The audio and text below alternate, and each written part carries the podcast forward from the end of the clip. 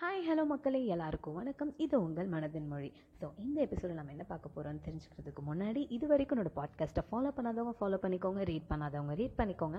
And மனதின் மொழியோட Instagram அக்கௌண்ட்டோட லிங்க்கையும் நான் பாட்காஸ்ட் டிஸ்கிரிப்ஷன்லேயே கொடுத்துருக்கேன். ஸோ அதை யூஸ் பண்ணி ஃபாலோ பண்ணுங்கள் அண்ட் எப்போவுமே எனக்கு உங்களோட சப்போர்ட்டை கொடுத்துட்டே இருங்க. அண்ட் உங்களோட கமெண்ட்ஸ் எல்லாத்தையுமே இன்ஸ்டாகிராம் அக்கௌண்ட் மூலயமா நீங்கள் எனக்கு ஷேர் பண்ணலாம்.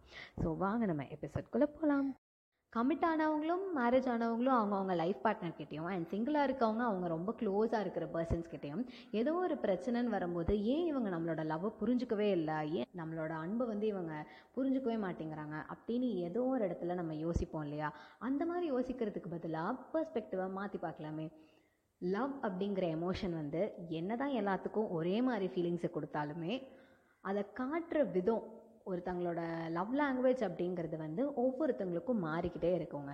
ஒரு சிலருக்கு வார்த்தைகளால் சொன்னால் தான் வந்து புரியும் அண்ட் வார்த்தைகளால் சொல்கிறது தான் வே ஆஃப் எக்ஸ்ப்ரெஸிங்னு நினைப்பாங்க.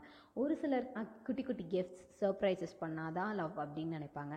ஒரு சிலர் வந்துட்டு வந்து டைம் ஸ்பெண்ட் பண்ணுறது குவாலிட்டி டைம் ஸ்பெண்ட் பண்ணுறது தான் வந்து செம அதுதான் லவ் அப்படின்னு நினைக்கிறவங்களும் இருக்காங்க. நம்ம பண்ணுற தப்பு என்ன தெரியுங்களா? நம்மளோட லவ் லாங்குவேஜ்லேயே நமக்கு தெரிஞ்ச வழியிலேயே உட்காந்து நம்மளோட வே ஆஃப் எக்ஸ்ப்ரெஸிங்கே யூஸ் பண்ணி ஒருத்தவங்களுக்கு நம்மளோட லவ்வை எக்ஸ்ப்ரெஸ் பண்ணுறது தான் சிம்பிளாக சொல்லணும்னா இப்போ நமக்கு தமிழ் தெரியும் ஆனால் ஹிந்தி தெரியாதுன்னு வச்சுக்கோங்களேன். ஹிந்திக்காரங்க கிட்ட போய் நம்ம தமிழ்லேயே பேசிகிட்டு இருந்தோம்னா அவங்களுக்கு என்ன புரியும்? அதே மாதிரி நம்மக்கிட்ட வந்து ஹிந்திலேயே ஒருத்தவங்க பேசுகிறாங்க அப்படின்னா நமக்கு ஏதாச்சும் புரியுமா? அதே மாதிரி தாங்க இங்கேயும். நம்மளோட லவ் லாங்குவேஜ்லேயே நம்ம எக்ஸ்ப்ரெஸ் பண்ணுறதை விட்டுட்டு ஆப்போசிட்டில் இருக்க பர்சனோட எக்ஸ்பெக்டேஷன் என்ன அவங்களோட லவ் லாங்குவேஜ் என்ன அவங்களோட வே ஆஃப் எக்ஸ்ப்ரெஸிங் என்ன அப்படிங்கிறத புரிஞ்சுக்கிட்டு அவங்களுக்கு ஏற்ற மாதிரி நம்ம அவங்களோட விதத்துலேயே நம்ம வந்து நம்மளோட லவ்வை எக்ஸ்ப்ரெஸ் பண்ணோன்னா கண்டிப்பாக அவங்க புரிஞ்சுக்குவாங்கங்க. So give it a thought so இந்த எபிசோட் கண்டிப்பாக எல்லாருக்குமே பிடிச்சிருக்கும்னு நான் நம்புகிறேன் ஸோ நெக்ஸ்ட் எபிசோடில் வேறு ஒரு நல்ல டாப்பிக்கோட உங்களை நான் சந்திக்கிறேன். அஞ்சல் then this is Soundarya signing off